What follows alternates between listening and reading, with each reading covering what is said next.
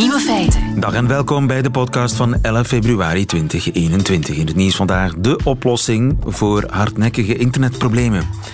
Inderdaad, die is gevonden met dank aan een 90-jarige Amerikaan. De man is al 50 jaar klant bij dezelfde telefoonmaatschappij, AT&T. En alles ging prima tot de lockdown kwam. En de man wou beginnen Netflixen voor het eerst. Maar dat lukte maar niet.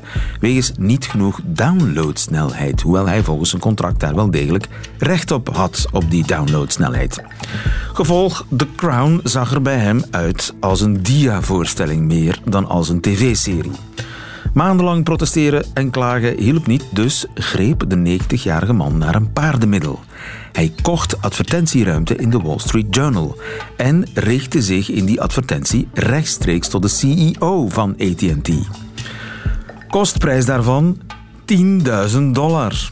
Maar goed gespendeerd geld, zegt de man, want nog diezelfde dag kreeg hij al telefoon van een topvrouw bij AT&T. Die hem verzekerde dat alles in orde zou komen. U weet dus wat te doen de volgende keer dat uw internetverbinding het laat afweten. De andere nieuwe feiten vandaag.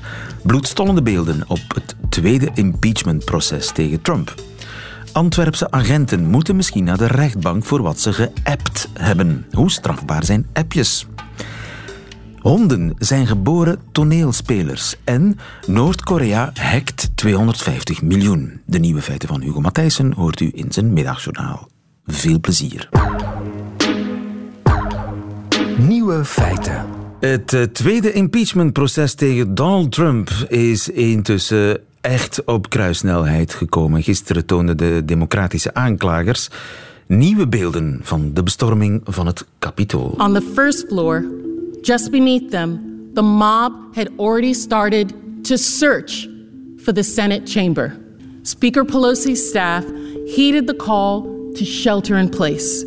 On our model, you can see the riders in the rotunda in red and the Speaker's office again in orange. So, this is a security video, so there is no sound. Additional security footage shows how Leader Schumer and the members of his protective detail had a near miss with the mob. They came within just yards of rioters and had to turn around. Ja, zo klonk het dus uh, gisteren in uh, de Senaat in Amerika. Michiel Vos, goedemiddag. Goedemiddag, lieve. Michiel, onze huis-Amerikaan, zeg maar. Heb jij gisteren ook het proces zitten volgen?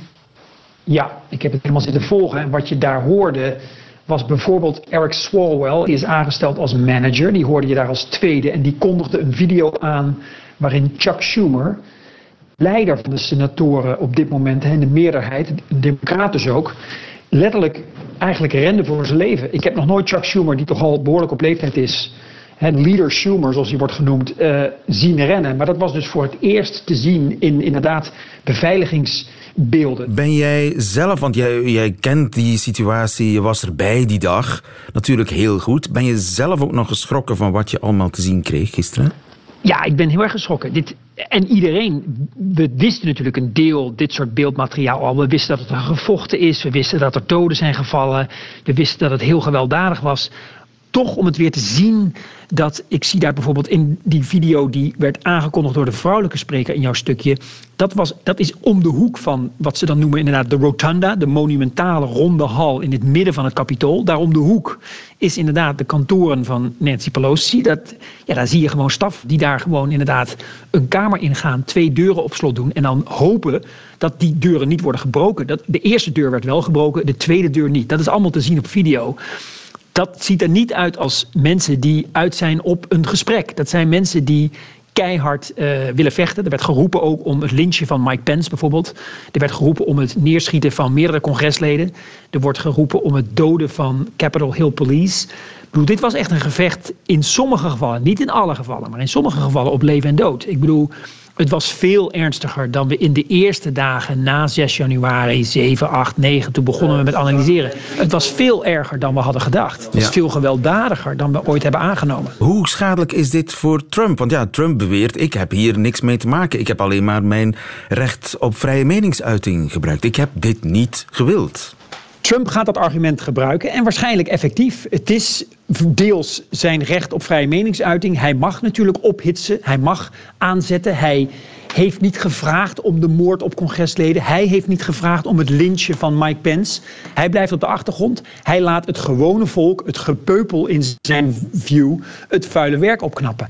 Maar dat zal waarschijnlijk effectief zijn. De Republikeinse partij, de senatoren, de 50 die staan hè, van zijn partij, die staan grotendeels achter hem. En die schuiven het op. Ja, de, het gepeupel, de meute is veel te ver gegaan. Dat is hun schuld, dat is niet de schuld van Donald Trump. En daarmee komt hij zeer waarschijnlijk weg met alles wat hij wel degelijk in die afgelopen weken en maanden heeft gezegd. Ja, maar er zal natuurlijk ook wel besproken worden dat hij niet heeft ingegrepen. Dat hij eigenlijk op een paar honderd meters zat te kijken alsof het een reality show was naar de televisie. Hij zat televisie te kijken en hij heeft niet ingegrepen. Hij heeft veel te laat ingegrepen en natuurlijk op een hele lauwe manier waarin hij ook de overvallers, de meuten, prees. You are the patriots, patriots, never forget this day. Dat, dat heeft hij letterlijk getweet toen het toen de aanval op het kapitool plaatsvond. Hij heeft juist niet uh, de, bijvoorbeeld militair eenheden gestuurd uit de National Guard. Hij heeft zelfs natuurlijk zijn eigen vicepresident, de hondstrouwe Mike Pence, volledig laten zakken. En toch komt hij daarmee weg.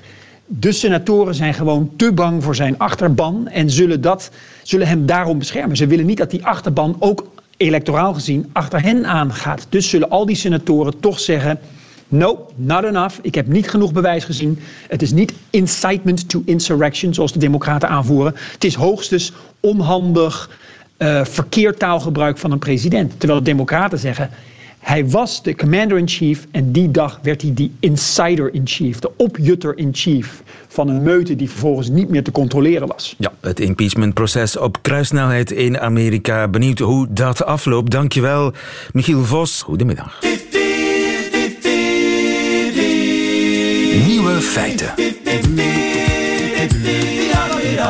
Radio 1. Wat u allemaal zegt in uw WhatsApp-groep. Hoe privé is dat eigenlijk? Bernd Vieten, goedemiddag. Goedemiddag. Je bent privacy-advocaat. De Raadkamer buigt zich vandaag voor het eerst over de zaak rond een WhatsApp-groep van uh, lokale Antwerpse agenten.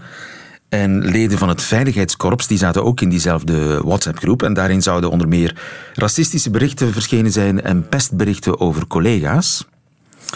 En dat is een zaak die doet denken aan Thierry Baudet in Nederland van wie zeer bedenkelijke appjes met vrienden van Forum voor Democratie gelekt zijn in de media. Zo is er een app van Baudet waarin staat dat blanken gemiddeld een IQ hebben van 110, terwijl dat voor Hispanics 90 is en voor Afro-Amerikanen 75. En er is ook nog een ander gesprek waarin Baudet zou hebben geappt: Wil je dat je zus met een neger thuiskomt? Ja, dat zei Pim CD van de Telegraaf, de Nederlandse krant. Thierry Baudet zelf vindt wat hij appt met vrienden dat dat privé is. Ik heb mijn publieke leven, ik heb alles wat ik vertel in het openbaar, twaalf boeken geschreven, een volstrekt vernieuwende beweging opgezet, een verkiezingsprogramma, allemaal. En als je met een richtmicrofoon in mijn huis gaat luisteren, wat ik s'avonds wel of niet in privécontext, of misschien was ik het niet, maar misschien was het mijn broer en lijkt mijn stem Dit is allemaal privé en het onderscheid niet accepteren tussen privé en publiek,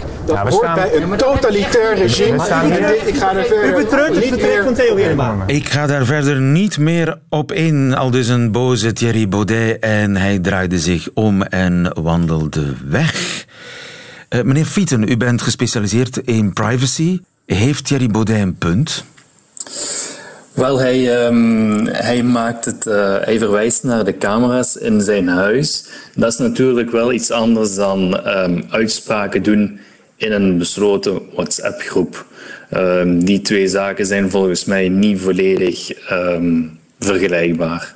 Is wat ik in een besloten WhatsApp-groep allemaal vertel, is dat privé of publiek? In principe, als je, als je één op één met iemand uh, berichten stuurt, is dat uiteraard privé. Nu, we weten allemaal dat er van die WhatsApp-groepen bestaan waar um, meerdere personen en soms tientallen personen en zelfs nog meer personen in zitten. En er is al geoordeeld in het verleden dat um, uitspraken in zo'n groepen dat die kunnen worden beschouwd als ook uh, strafbaar zijnde. Ja. Als ik dan maar dat is dan eigenlijk een grijze zone, want je zegt één op één is privé, maar als de groep, naarmate de groep groter wordt, is het minder privé. Ja, dat klopt. Um, maar als we dan de, de parallel maken met bijvoorbeeld de schild- en vriendenzaak, daar ging het natuurlijk ook om uh, privégroepen. Um, de vraag is natuurlijk hoe groot moet die privégroep zijn ja. om die drempel te bereiken. Uh, die drempel, dat ligt niet vast in de wet en dat is eigenlijk aan de rechter om, daar, uh, om daarover te oordelen. Ja, dus hetzelfde geldt voor Facebook-groepen natuurlijk, hè? of e-mails naar een groep personen, een ja. distributielijst of zo. Ja, dat klopt inderdaad. Op Facebook-groepen, e-mails, daar zijn eigenlijk uh, dezelfde regels op van toepassing, inderdaad. En aangezien de wet daar niet echt duidelijk in is, moet de rechter daarover oordelen. Is er wat dat betreft al veel rechtspraak? Daar is inderdaad wel uh, rechtspraak over. Nu in België is het wel zo dat niet alle rechtspraak wordt uh, openbaar gemaakt of gepubliceerd, dus we hebben daar geen heel volledig beeld op. Maar er zijn inderdaad wel zaken gekend waarbij bijvoorbeeld een e-mail aan meerdere personen kan worden beschouwd als een, uh, een, um, een, een zaak die onder die wetgeving valt. En, ja. en dus strafbaar kan zijn. En dus ja. niet langer privé is, maar een uitspraak in het openbaar en op die manier dus strafbaar. Ja, dat klopt, inderdaad. Dus de zaak van de politiemensen in Antwerpen, dat zou wel eens niet onder de, pri de privacy kunnen vallen.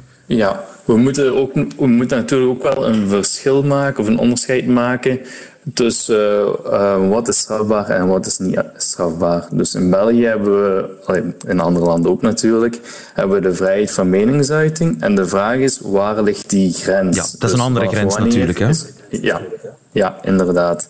Wanneer we gaan aanzetten tot, anderen gaan aanzetten tot haat, daar wordt dan meestal wel uh, de grens getrokken en wordt gezegd, dit is geen vrijheid van meningsuiting meer en dat wordt een strafbare uitspraak. Ja. De raadkamer buigt zich vandaag over de kwestie: zal, uh, zullen die mensen worden doorverwezen naar de rechter of niet? Ik ben benieuwd. Bernd Vieten, dankjewel. Goedemiddag. Ja, dank u. Dag. Nieuwe feiten. Radio 1. Honden, zo blijkt uit een uh, nieuw experiment, honden dat zijn geboren toneelspelers die graag voor mensen optreden. Chris Dussauchois, goedemiddag. Goedemiddag, lieve. Hondenkenner des Vaderlands. Het zijn collega's van jou die een boeiend experiment hebben gedaan met honden om te kijken of ze graag optreden. Ja, uh, het experiment zat als volgt in elkaar. Het ging om hondenparen, honden die dus samen onder één dak wonen en al minstens een half jaar. En doorheen de dag in de woonkamer bijvoorbeeld wel al eens graag met elkaar spelen. En men heeft die hondenparen onderzocht met een verschillende aan- of afwezigheid van de baas. Dus men bracht de beide honden bijeen in de woonkamer en op een bepaald moment, uh, uh, conditie 1, uh, verdwijnt de eigenaar. Conditie 2, de eigenaar blijft erbij zitten, maar verdiept zich in een boek of in zijn laptop en kijkt de honden niet aan, spreekt ze niet aan, negeert ze eigenlijk. En de derde conditie, ja, de baas is erbij en looft zijn hondjes, spreekt hen vriendelijk toe, kijkt hen aan enzovoort. En wat blijkt wonderlijk, um, hoe meer de baas afwezig is, hoe minder de honden met elkaar spelen. En als de baas als het ware publiek speelt, applaudisseert, aanmoedigt, dan gaan die honden als het ware optreden. Wel, uh, dan gaan ze veel uh, sneller, langer en intenser met elkaar spelen. En dat is toch wel echt opmerkelijk, want we hebben het over sociaal spel tussen twee honden. Dieren kunnen spelen met voorwerpen, maar ze kunnen ook spelen met elkaar. Uh, dat is sociaal spel, maar dat sociaal spel wordt door een andere diersoort, namelijk de mens, al dan niet becommentarieerd. En dat heeft zijn invloed op hoe die beide honden met elkaar spelen. En dat is toch wel heel heel erg uitzonderlijk. Ja, want het, het lijkt mij normaal dat je een hond een kunstje kunt aanleren. Maar dit is iets anders. Dit is echt natuurlijk gedrag. Dit is eigenlijk als het ware een zelfverzonnen stukje toneel. Ja, uh, want spelen, kijk, daar bestaat heel veel oneenigheid over in de wetenschappelijke wereld. Uh, we weten eigenlijk niet precies waarom het gebeurt. We zijn al jarenlang op zoek naar de functie van het spel. Maar wat we wel weten, en zeker ook bij honden, is dat ze in dat spel eigenlijk volwassen gedrag, dat ze uh, in het volwassen leven ook toepassen en gebruiken, dat ze dat op een gesublimeerde manier tonen. Honden bijten elkaar, want het zijn roof dieren, maar in dat spel bijten ze niet door. Uh, ze, ja, ze worstelen met elkaar of ze bestijgen elkaar alsof het een seksueel gedrag was. Uh, dus dat kunnen we wel uh, omschrijven. Dat spelen is een, een, een, tonen van gedrag dat ze later zullen ja, toepassen. Dat is op zich al een stukje toneel eigenlijk voor elkaar dan. Ja, inderdaad. En het ze spelen prooi en roofdier, ze spelen seks eigenlijk. Uh, en het leuke aan dit onderzoek, lieven, is dat het eigenlijk meer vragen oproept dan het beantwoordt. Want je zou kunnen zeggen, is dat nu zo verwonderlijk, Chris?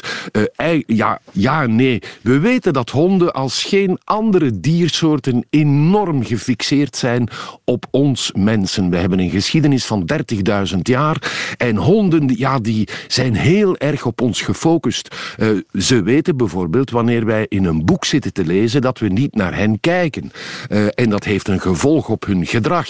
Uh, ze zijn zeer gevoelig voor de intonatie die wij in onze stem leggen. Ze zijn zeer gevoelig voor prijzende woorden. En nu blijkt dus dat die prijzende woorden en de aanwezigheid van de baas een direct gevolg hebben op hun spel. En dan kun je je afvragen, ja, maar hoe komt dat dan? En het zou kunnen, dat weten we uit ander onderzoek, uh, honden zien hun bazen een beetje als hun ouders of als hun opvoeders. Als ze zich onzeker voelen, dan gaan ze naar die baas, dan kijken ze hoe die baas reageert en op basis daarvan zullen zij ook reageren. Dat weten we al, dus dat zou kunnen dat ze die baas als een soort van veiligheidje in de achtergrond weten en denken van ja, nu kan ik voluit gaan in het spel. Ja. Wat ook zou kunnen is dat ze, ook dat is bewezen, als een baas een hond in de ogen kijkt of vriendelijk toespreekt, dan komt het gelukshormoon oxytocine vrij, zowel bij baas als bij de hond. En dat kan er op zijn beurt ook voor zorgen dat honden wat uh, ja, intenser met elkaar gaan spelen. En het kan ook zijn, zoals je in het begin zei, dat honden net zoals kleine kinderen zijn. Als ik terugdenk aan mijn tijd, weet ik dat ik altijd luider en ja, uh, uh, brutaler was in het spel als er volwassenen waren. Zeker als er bezoek was, dan maakte ik extra veel lawaai. Had de magazine. Ja, voilà. Uh, en het, het, zou dus kunnen dat uh, dat, dat ook uh, bij honden zo werkt. Maar het blijft ja, een heel fascinerende vaststelling. De, aan, de ja, liefdevolle aanwezigheid van een baas zorgt ervoor dat honden meer met elkaar spelen. Ja, ze zijn als het ware verslaafd aan applaus. Want ze doen het eigenlijk niet voor het, ja, de hondenbrok die ze als beloning gaan krijgen. Nee, de aandacht op zich is hen al beloning genoeg. Ja, uh, en het doet mij een beetje denken aan een eerder onderzoek en dat uh, um, had betrekking op verlatingsangst. Heel veel honden hebben verlatingsangst. Uh, als de baas de deur uit is, dan beginnen ze rond te lopen en ze zijn onrustig en sommigen beginnen zichzelf te verwonden. En het vreemde is, als je een hond hebt met verlatingsangst en de baas verlaat de kamer of de woning en je stopt daar een vriendje bij, een ander hondje, dan helpt dat helemaal niks. dan hebben ze vaak met met z'n tweeën verlatingsangst. En het toont, onderstreept nog maar eens ja, die unieke band die er tussen mensen en honden is en die al meer dan 30.000 jaar bezig is. Chris, ga je honden knuffelen? Ze zijn al vijf, zes minuten alleen. Dat doe ik, lieve. Dag Chris, bedankt. Goedemiddag. Dag. Altijd benieuwd. Nieuwe feiten. Noord-Korea heeft massaal geld gestolen via hacking. Alles bij elkaar de voorbije twee jaar 260 miljoen. Dat staat in een vertrouwelijk rapport van de VN, een rapport dat uitgelekt is. Koen de Keuster, goedemiddag. Goedemiddag. Je bent de Korea-kenner van de Universiteit van Leiden. Schrik jij hiervan?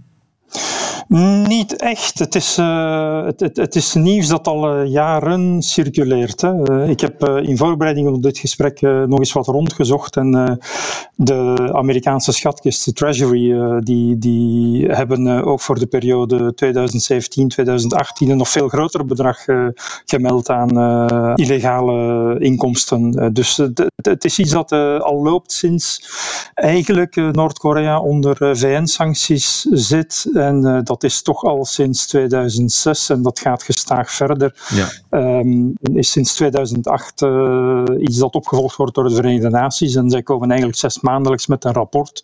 Het is eigenlijk, uh, ja, je zou bijna kunnen zeggen, het is toeval dat het opgepikt wordt door de media, want we krijgen het eigenlijk voortdurend te horen. Eigenlijk is het business as usual voor, voor jou als Korea-kenner. Nu, hoe werkt dat dan? Zijn dat dan echt ambtenaren die in opdracht van de Noord-Koreaanse staat geld bij elkaar gaan hacken? Zoals je weet, weten we over Noord-Korea wat dat dan betreft heel weinig. Uh, wat ik lees in het rapport van uh, de Treasury is uh, dat het om een bureau gaat van hackers inderdaad verbonden aan een Noord-Koreaanse inlichtingendienst en die zich bezighoudt met technische surveillantie. Ja. en die, die inderdaad allerhande malware, spyware en dergelijke de wereld insturen en zich de laatste tijd vooral richten op cryptocurrencies, ah, bitcoins en andere. Um, en dan vooral de, de exchanges. Het is een wereld die voor mij ook helemaal duister is. Ik, ik, ik, begrijp daar eerlijk gezegd ook weinig van. Maar wat ik er wel van weet, is dat het een wereld is die niet gereguleerd is, die eigenlijk amper onder controle staat, waar het heel moeilijk is te traceren wie wat doet. Uh, en, en het is in dat verborgene dat Noord-Korea eigenlijk zijn, letterlijk zijn slag slaat. Ja, ja, dus het zijn bitcoins, cryptomunten. Het is in de financiële wereld dat zij proberen geld bij, elkaar, bij elkaar te hacken. Waar moet dat geld voor dienen? Uh, wel, de, de, de standaardverklaring is, uh, ook omdat we zien dat dat programma voortdurend uh, zich verder blijft ontwikkelen, dat het gaat naar rakettechnologieontwikkelingen, naar het nucleaire wapenprogramma. dat dat kost handenvol geld natuurlijk. En, en, dan met name voor wat ze aan technologie op de internationale markt moeten zien bij elkaar te scharrelen. Ja. Dus de verwachting is dat, dat dat daarvoor gebruikt wordt. En speelt de coronacrisis hier een rol in? Eh, eh, zit de, de Noord-Koreaanse regering of het Noord-Koreaanse regime extra krap bij kas door de coronacrisis? Absoluut, uh, maar, maar de praktijken die nu aan het licht komen zijn uh, aan zich niet nieuw uh, en hebben, zoals ik eerder zei, te maken met de VN-sancties die eigenlijk alle internationale handel stilgelegd hebben al, al sinds 2017 eigenlijk. maar daar is nu met de coronacrisis bijgekomen dat Noord-Korea zelf het land gesloten heeft, eigenlijk al een jaar lang volledig in de grenzen gesloten houdt en er van internationale handel, formele internationale handel eigenlijk geen sprake is. Ja, je zegt formele internationale handel, maar informeel is er misschien wel nog handel.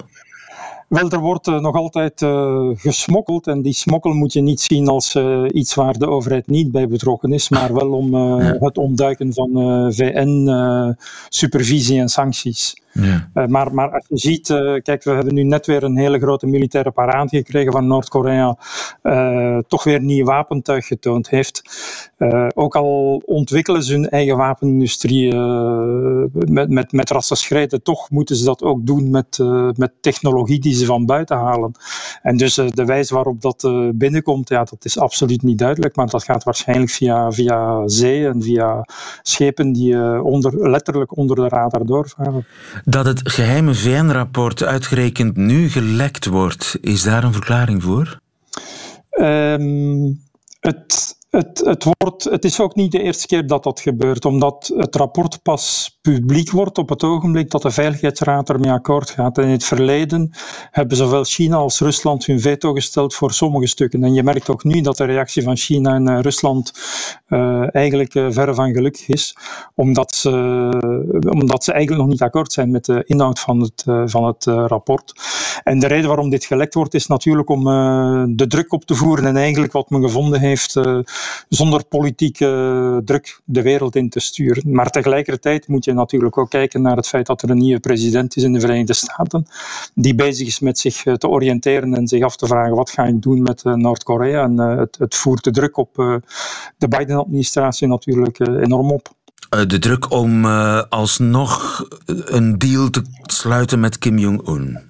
Uh, ik zou eerder zeggen om uh, de druk op Noord-Korea verder aan te houden, omdat het uh, rapport aantoont dat Noord-Korea niet dadelijk een fidele partner is. Iemand, een, een, een, een staat is die uh, dingen doet die niet betamelijk zijn, die niet door de beugel kunnen. Maar goed, daar is Noord-Korea niet alleen in natuurlijk. Ja. Het, het, het, verhoogt de, het verhoogt de politieke druk op, uh, op Biden en het uh, maakt de ruimte die hij politiek krijgt om um, de diplomatieke koers die Trump ingezet heeft, maar niet aangehouden heeft, om die eigenlijk verder te zetten. Ja, het verhoogt de druk om niet al te zachtaardig met Kim Jong-un om te gaan. Dankjewel. Ja. Koen de Keuster, goedemiddag. Graag gedaan. Ziezo, dat waren ze, de nieuwe feiten van 11 februari 2021. Alleen nog die van Hugo Matthijssen krijgt u in zijn middagjournaal. Nieuwe feiten.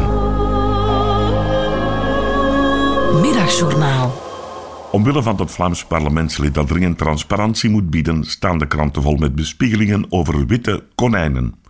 Babyboomers zoals ik krijgen een weegevoel in de maag als ze die uitdrukking horen.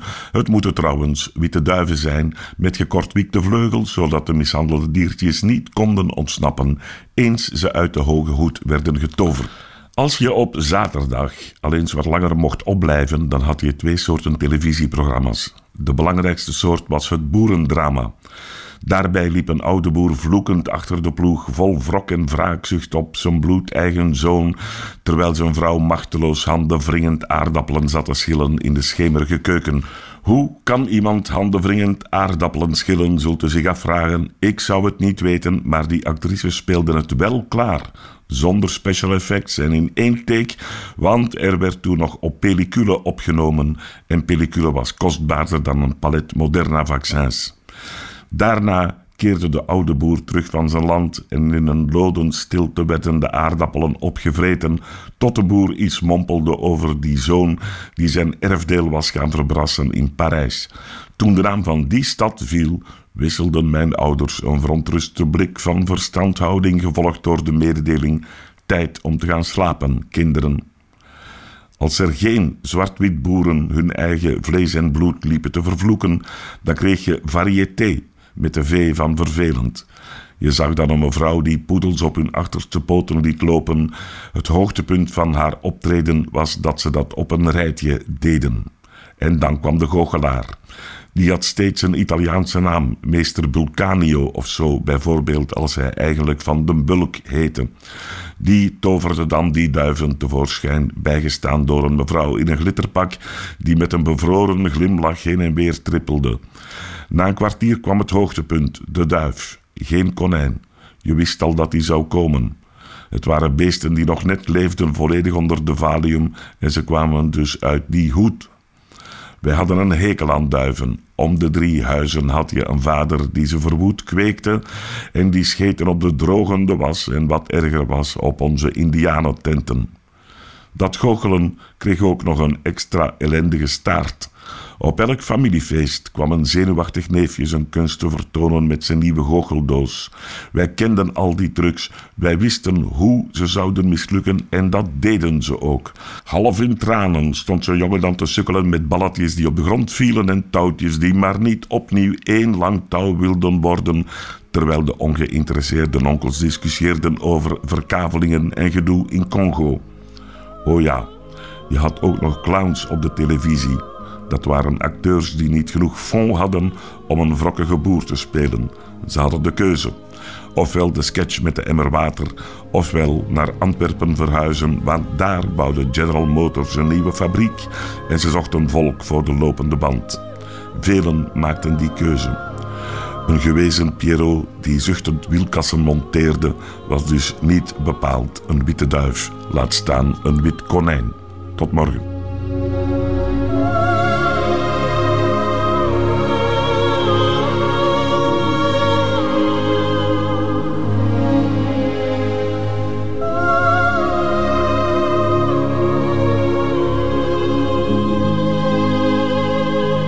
Middagjournaal met Hugo Matthijssen. Wat een prachtmijmering.